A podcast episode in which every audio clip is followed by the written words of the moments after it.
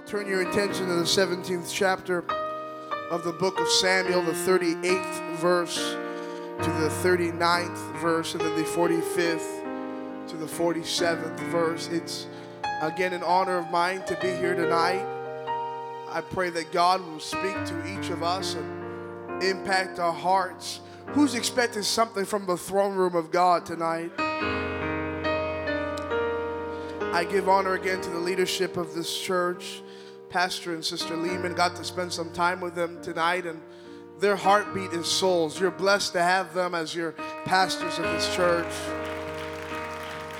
And as well, Pastor Woodward and Sister Woodward, amazing leaders of this church, and Pastor Matt and his wife as well. He's been so kind to me over this time here, and your youth pastor just kept, you guys are blessed with this great leaders all. It's amazing to have so many leaders come out of this church. It's amazing.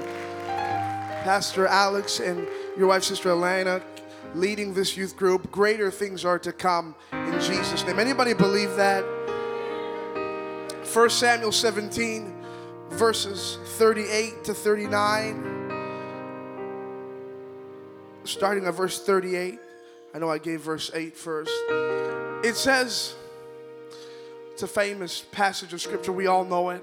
And Saul armed David with his armor, and he put an helmet of brass upon his head. Also, he armed him with a coat of mail. Verse 39, the Bible says David, he tries out the armor. But the Bible says he had not proved it. He had never used it before. And the Bible says, David said unto Saul, after trying out the armor, I can't go with these, for I have not proved them. And David put them off him. Verse 45 in the text. David says to Goliath, thou comest me with a sword and with a spear and with a shield, but I come to thee in the name of the Lord of hosts, the God of the armies of Israel, whom thou hast defied. Verse 46. This day, here's what David declares to Goliath.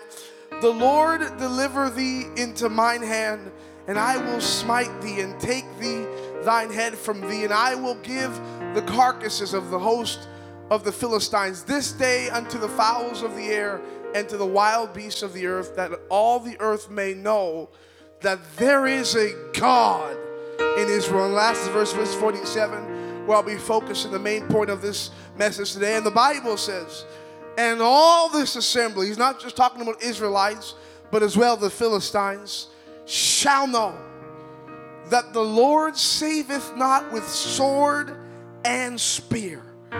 For the battle is the Lord's, and he will give you into our hands. With the help of the Holy Ghost tonight, I want to preach from this thought, hell's greatest nightmare. Hell's greatest. Can I tell you, hell has nightmares about the church. Let's pray together. Let's lift up our voices. God, we thank you for the service. God, I pray that you'd speak to us. Speak to myself, God. God, speak to every heart. Speak to every mind. God, minister to our spirits. Minister to our tomorrows. God, you are the God of our tomorrows. God, you have it all in your hands. God, speak. Speak to the discouraged. Speak to the weary. God, speak to the fatigued. God, speak to the broken tonight. God, let there be an illumination of your spirit that takes place in this service tonight. In Jesus' name, why don't we clap our hands unto the Lord? And you may be seated. You may be seated in the presence of God. Hell's greatest nightmare. The Bible is very clear on this reality that God does not operate based off what is visible. He always speaks first, before it is visible. He doesn't work in the natural. He works in the supernatural, and then the supernatural begins to affect the natural. God always speaks first before it's visible.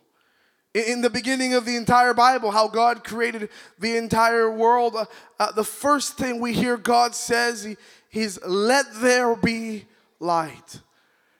He speaks it in a dark place. He speaks it before light ever exists. He operates based off the unseen rather than the seen. He always speaks before it is visible. The Bible will just put it like this. It says that faith cometh by hearing, and hearing from the word of God. The Bible never says, he that hath an eye, let him see what the Spirit is saying. No. But it says repeatedly, he that hath an ear, let him hear what the Spirit is saying. The Bible later on, it goes on. It says that we walk by faith and not by sight. He doesn't operate based on what's seen, because it's based off what we see, then you can give credit to natural means. But God ends up working best when the situation looks contradictory to what he says, so that by the time his word comes to pass, we begin to realize that he is God, and he is God all by himself. One day in the Bible, there's a man named Noah. We find him in Genesis, where there was never rain that ever happened on the earth. And yet, despite the fact there had never been rain before, it had never yet been seen, God speaks to Noah and says, go build a boat, an ark. Before the flood ever comes, he speaks it first. And everybody else thought it was crazy, because what was visible was contradicting with what God was speaking. But God always speaks before it's visible. We find a prophet by the name of Elijah later in the Bible, who goes up to a king when there hadn't been any rain yet to come on the earth. And the Bible says he goes up to King Ahab. He doesn't tell him that I can see rain coming, but he says, I know we haven't had rain, but he says, I can hear the sound of rain. I may not be able to see it yet, but I believe that God is doing something in the invisible that he's speaking that will affect the visible reality that we cannot yet see.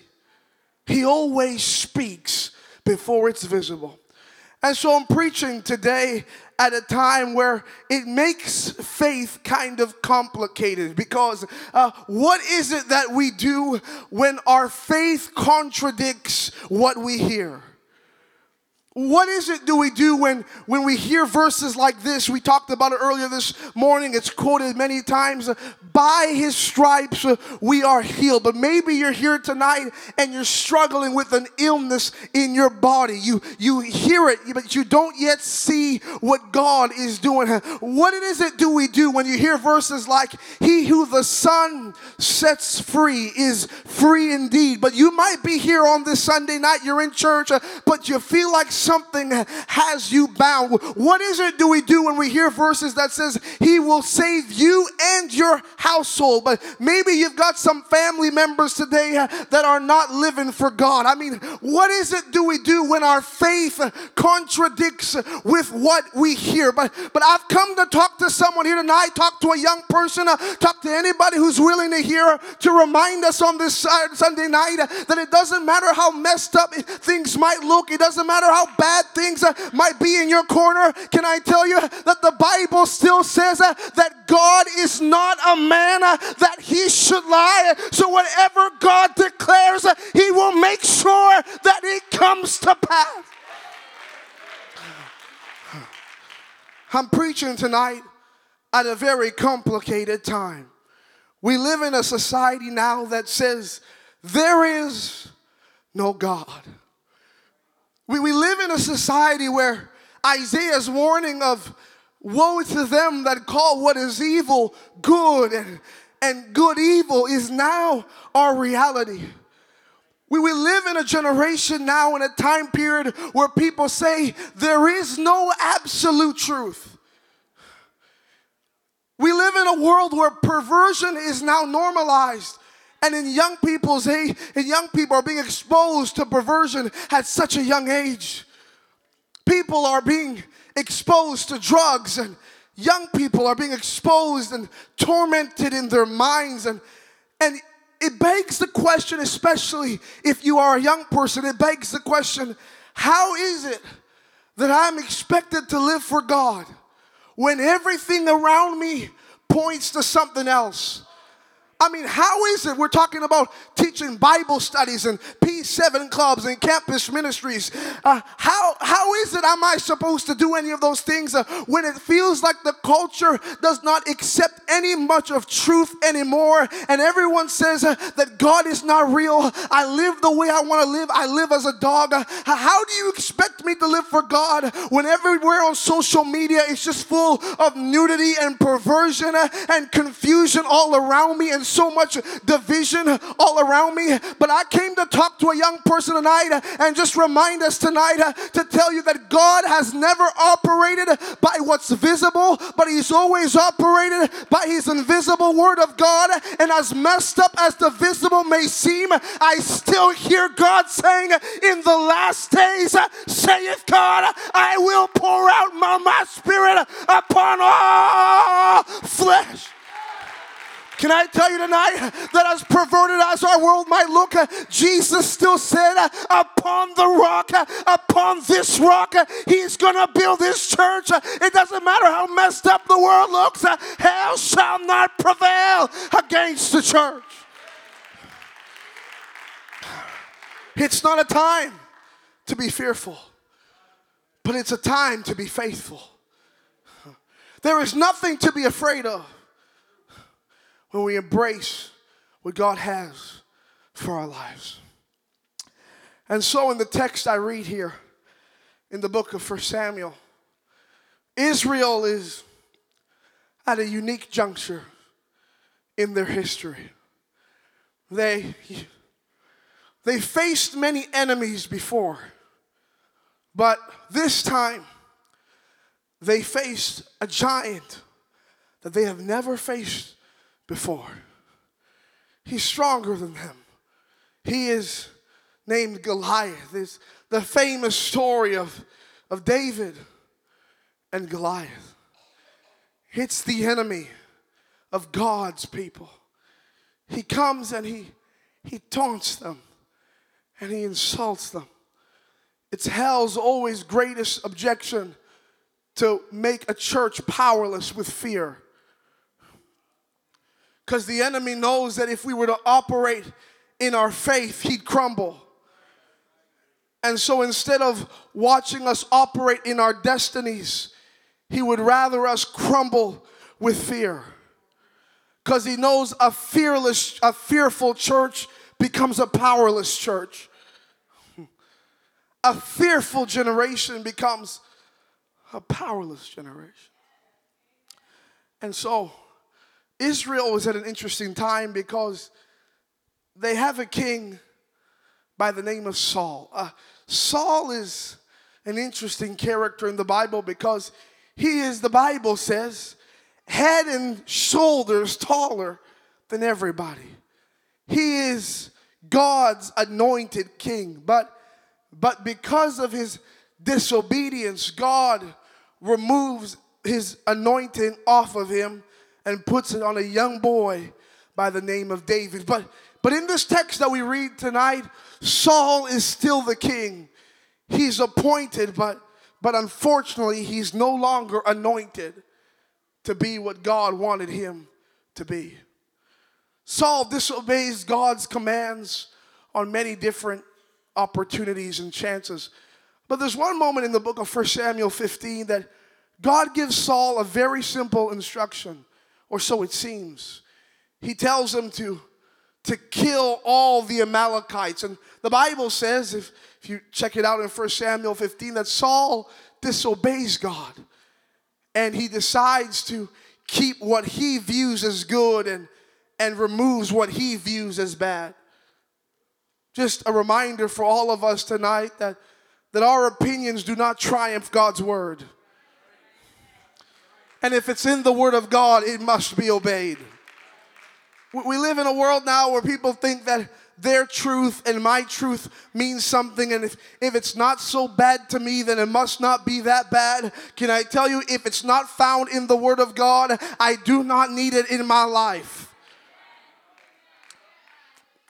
But yet in 1 Samuel 15, it's very interesting what takes place. Before we get to this text we read here tonight, the Bible says that Samuel's trying to find Saul. And the Bible says, and it's important to remember something interesting about Saul is, even though he's a tall man, the Bible says he's very, if you notice, he's very insecure. It's why later on he chases David. He's a tall man, but he can't fill the shoes that he's supposed to be filling. A small man in big shoes. He's very insecure. And the Bible says that after he disobeys God, he goes. It's found in 1 Samuel 15, verse 12. He goes and he builds a monument to himself.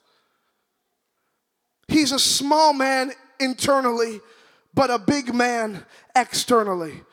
But after disobeying God, he goes and builds a monument to himself, because I'll tell you tonight, small people always have to tell you how big they really are.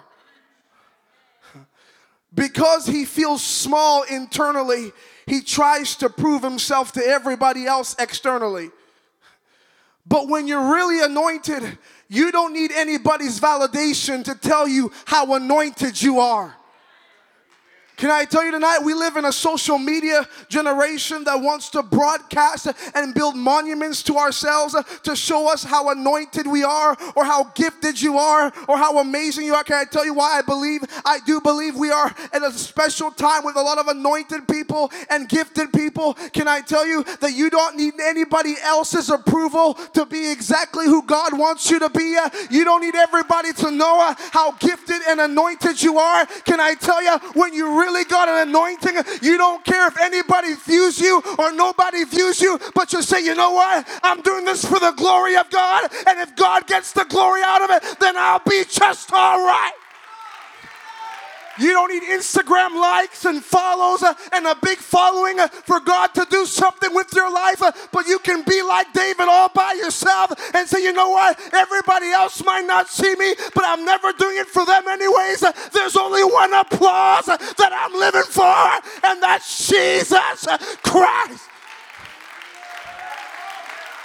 We live in a society where we highlight public victories more than private devotion.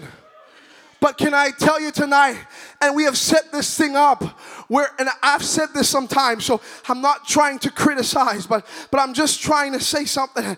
We've lived in a time now where we say, listen, if you could just have your private time with God, then one day God will give you a public victory. Can I tell you that while we might look at it that way, can I tell you, with God, obedience is just obedience.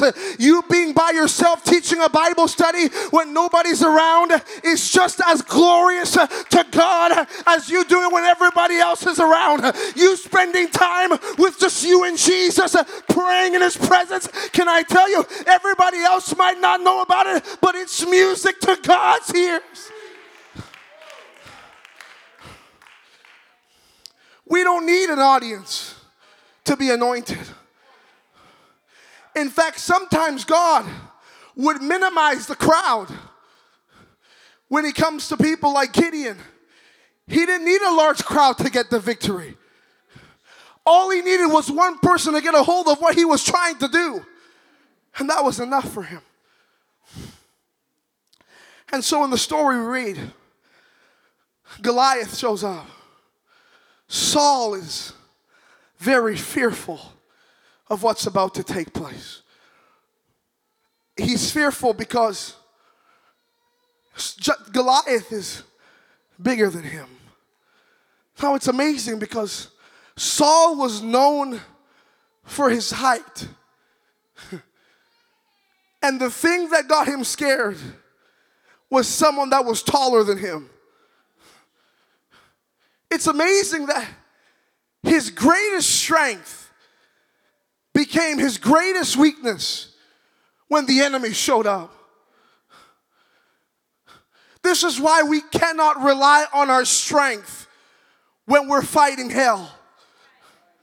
Because as amazing as we are in our own humanity, we are nothing towards the gates of hell. Hell is not scared of how charismatic we are. Hell is not scared of how talented we are. Hell is not scared if you got the greatest vocal abilities or you can speak really well. Can I tell you, hell is not fearful of that. But what scares hell is someone that's aligned with our Lord.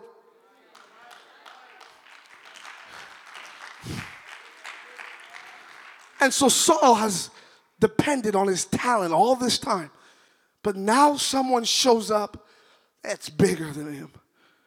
And so hell, the Philistines in this text, they begin to taunt him. They begin to set things up to him. And he begins to mock God's people. And then we go to verse 38 in the text. If you can put it up there.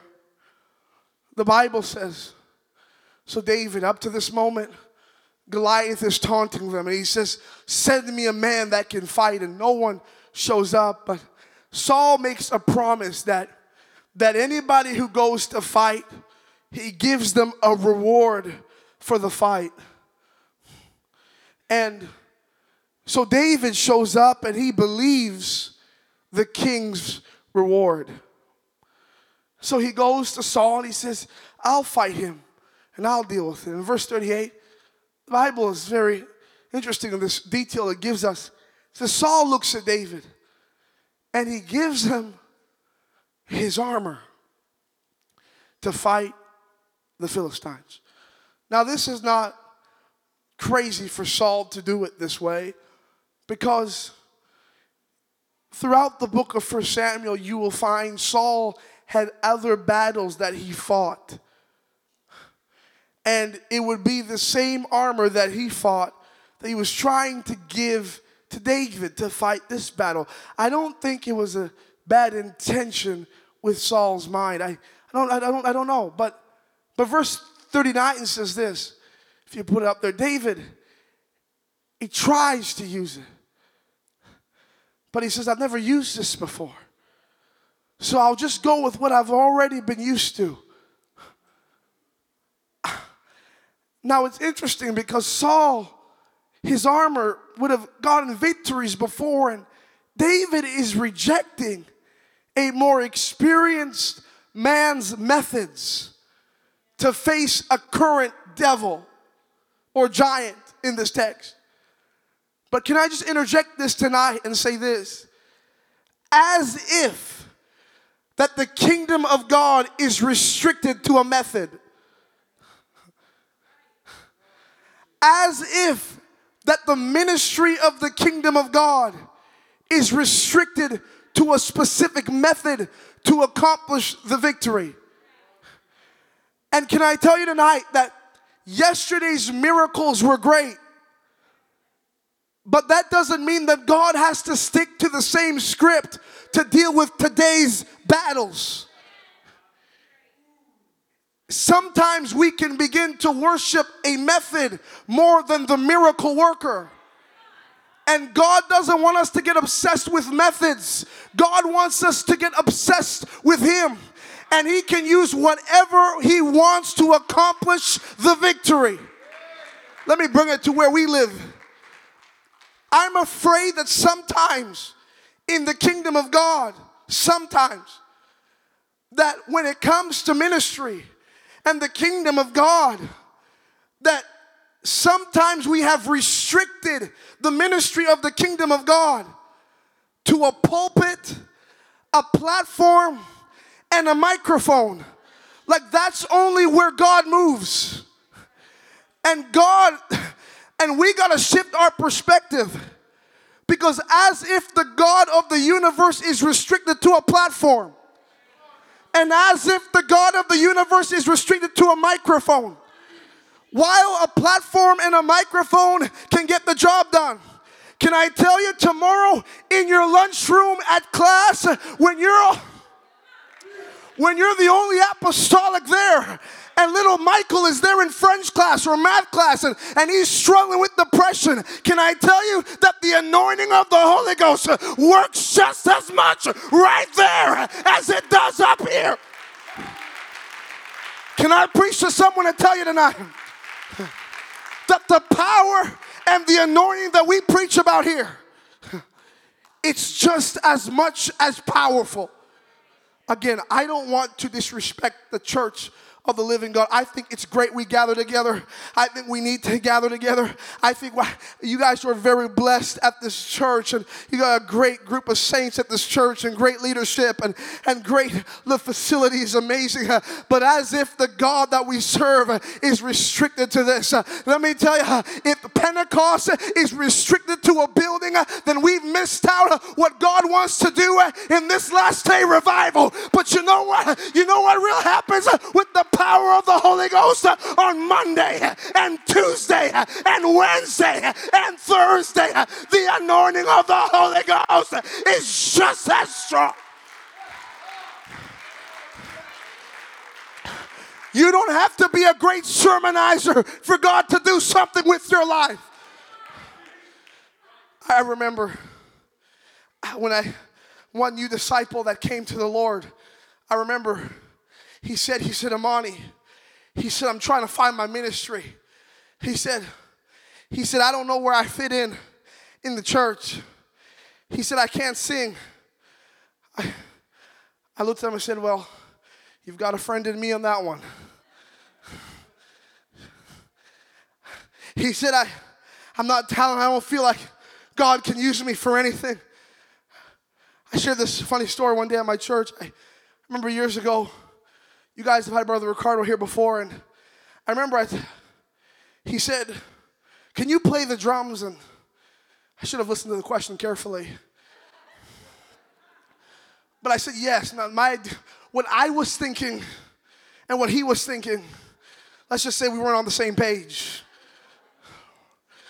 So he said, really? I said, yeah, really. Now, I was just thinking, like, I could do just one step there and one few little beats, and by the way I'm describing it, you're like, this guy does not play the drums.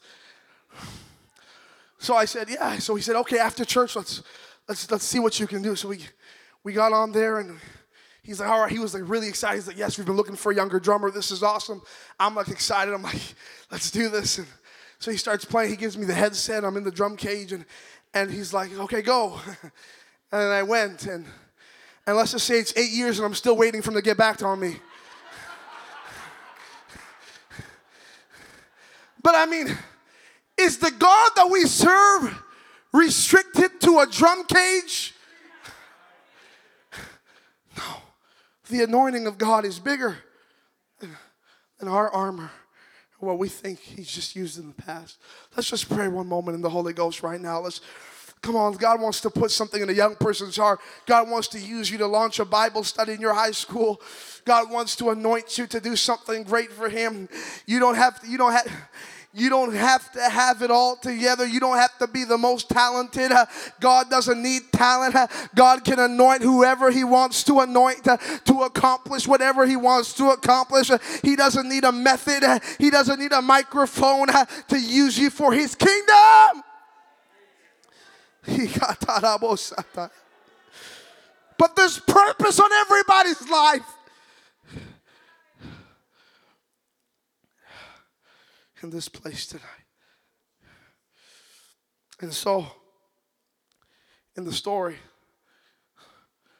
Goliath scares them, and David has this interaction with Saul, and he takes his own armor that he's used to, the way God has used him in, and he's comfortable with that, and he says, Saul, I may not be able to use what you've used, but I got something that's just as strong, because the God who gave you victories with your armor is the same God who gave me victories when I was a private shepherd boy.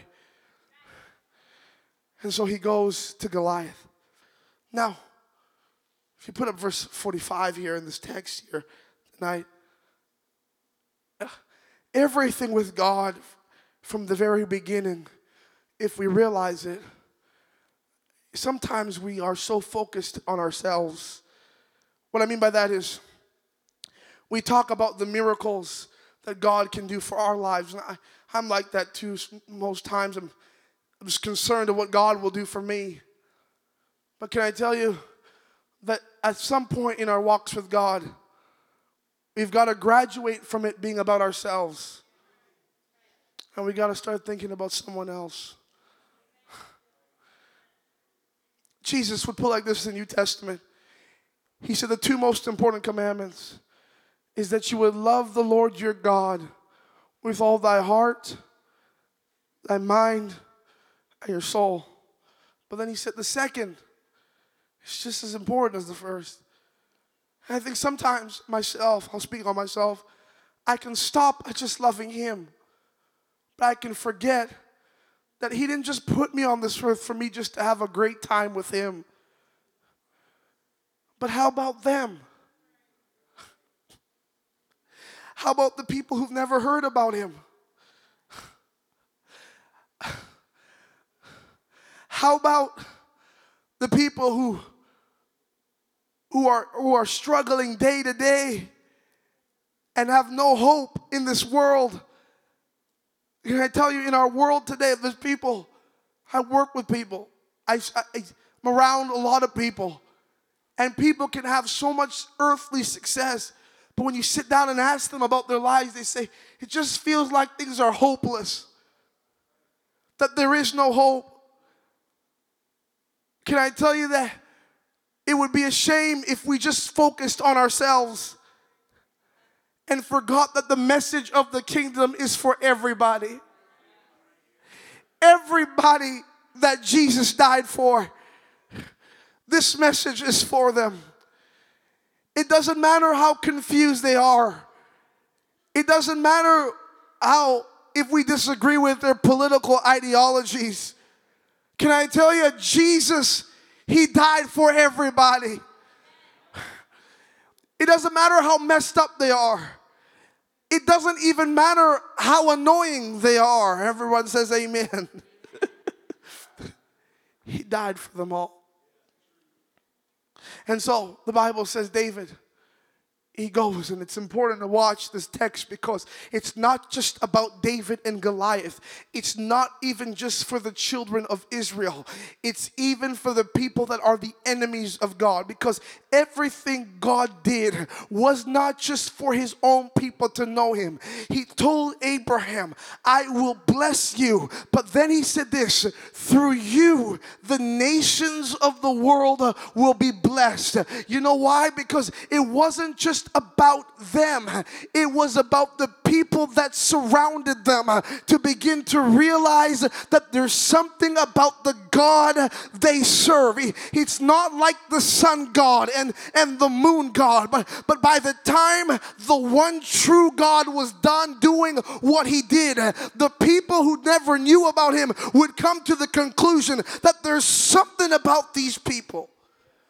And so he tells them, David says, you come with me with the sword and spear and with the shield, but I come to thee in the name of the Lord, the God of the armies, whom thou hast defied.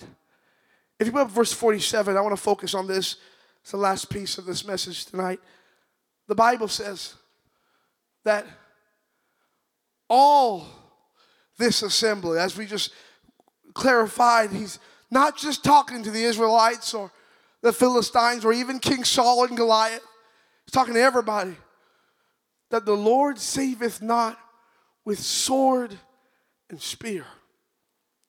Now it's interesting the words David uses. It's interesting because everything in the Bible was there not by coincidence. It was there by purpose. It was there for a reason. Everything in the text is there for a reason. Now I've read this story and heard about this story from the time I can remember. Oh, David and Goliath. But this specific verse that David addresses the enemy who is Goliath in this text is very intentional. It's intentional because 4 chapters previously, if you could put up 1 Samuel 13 verse 22, 4 chapters before this take place, Israelites are fighting the Philistines. And the Bible says that it came to pass in the day of the battle that there was neither nor sword nor spear that was found in the hand of any of the people except Saul and Jonathan. And the reason for this was, if you look at 1 Samuel 13, verse 19 to 22, the reason was the Philistines were the ones producing the swords and spear because they were the blacksmiths. And they withheld swords and spears from the Israelites to weaken them for the time of battle. So the enemy, and it was a very smart strategy, said, you can fight us if you want, but we'll take your weapons from you. And we'll take what you're using to kill us with. And so when David is addressing them 4 chapters later, and he's telling Goliath, but he's not just talking to Goliath. He's talking also to the enemy. And he's saying, listen, this day it's going to be understood that the Lord does not even need the sword and spear for the victory. In other words, what he was trying to get across is what you took from us, what the enemy conspired for evil, God does not need it to get the victory. But he will still accomplish what he set out to accomplish. And can I come to talk to someone here tonight to tell you what the enemy's greatest fear is over the last few years, it feels like the enemy has gained a lot of ground. It feels like, I don't know about you, but it feels like there's so much that has changed in our world. After everything that has taken place, lockdown after lockdown, it feels like everything, the enemy is gaining more ground on the world. And it feels like things are more messed up today than it's ever been before. I don't know about you, but it was a crazy time for me when we couldn't even gather together and assemble together in the presence of God due to everything that was going on. But I've come tonight to tell someone here tonight that the devil is not in control and he is not on the throne, but the God that we serve, he takes whatever the enemy meant for evil and he brings glory out of it. In fact, I don't know about you, but COVID-19 did cause a lot of distress, but COVID didn't stop miracles. COVID didn't stop the outpouring of the Holy Ghost. COVID didn't stop people getting baptized in Jesus' name. COVID never stopped the church. COVID couldn't stop nothing. You know why? Because hell's greatest nightmare is that its greatest plan God will use for his own glory. Why don't we stand in music and come back here tonight? This is not just something, as I always say, that I'm just talking about tonight. I've been able to witness this. On one of our campus ministry Zoom calls, there was an individual who joined the meeting who, she told us this. She said, we asked, how did you find us? She said, when COVID hit, I was hungry for God. I grew up Catholic. She said, so I YouTubed online how to receive the gift of the Holy Ghost. She said, and I found a preacher on YouTube guiding people on how to receive the gift of the Holy Ghost. So I watched the video by myself. I lifted up my hands and I began to speak with other tongues as the Spirit of God gave the utterance.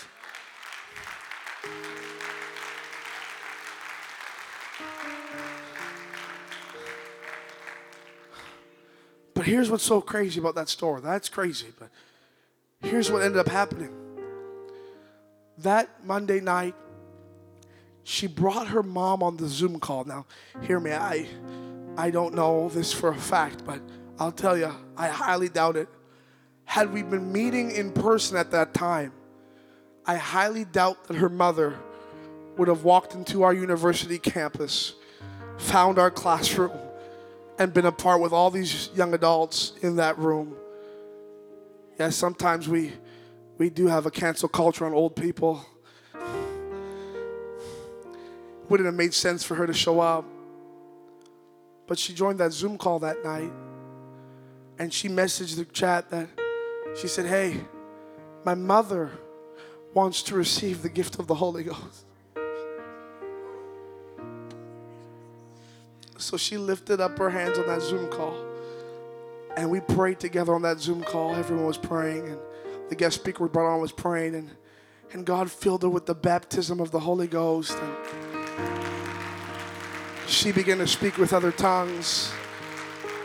Can I tell you that same family, the individual who watched it on YouTube, she came to church, and it was in the midst of COVID. She got baptized in Jesus' name. Don't worry, we were socially distanced.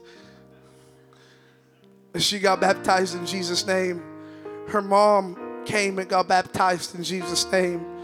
Her younger sister came, and she received the gift of the Holy Ghost at our youth convention, and she got baptized in Jesus' name now, and she's bringing friends to church. And can I tell you that hell's greatest nightmare is when we begin to realize that it doesn't matter what comes against us. It doesn't matter what hell tries to conspire. That in this room is hell's greatest nightmare.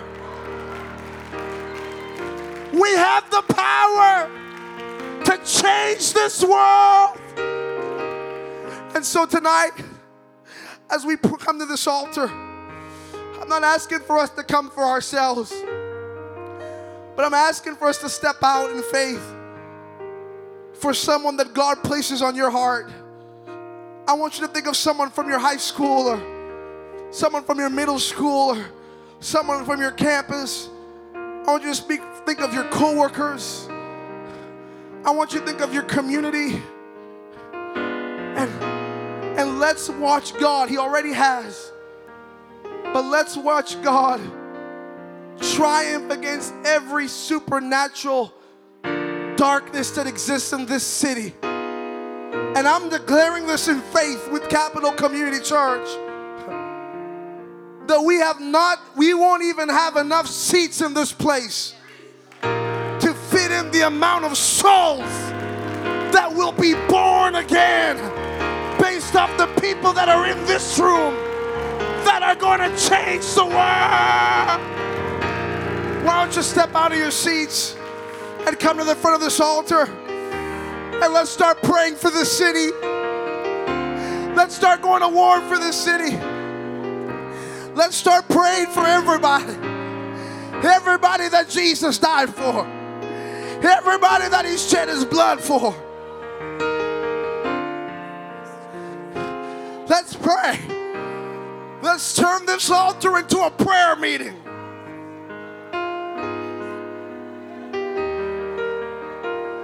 We are hell's greatest nightmare. Call out their names. Call out your neighborhood. Call out your campus. Call out your high school. And call it out in faith.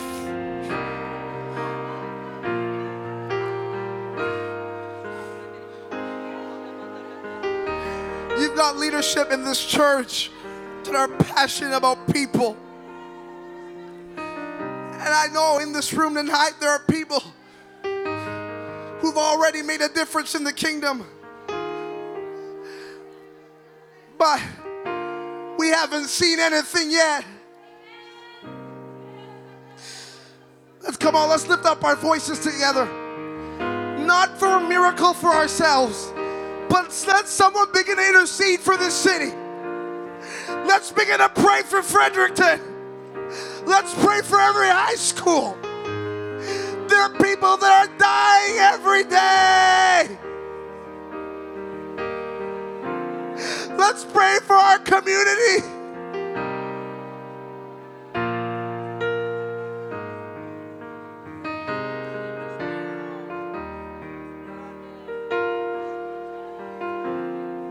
We're world changers in this room.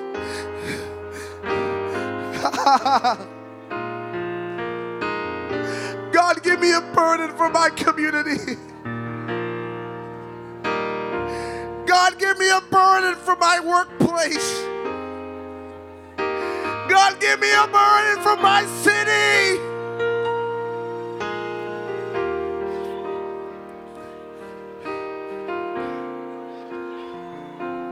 We're going to pull them out of their drugs. And God's going to pull them out of their alcohol.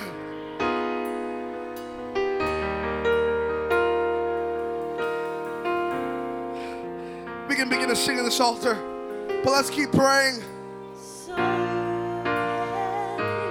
Yeah.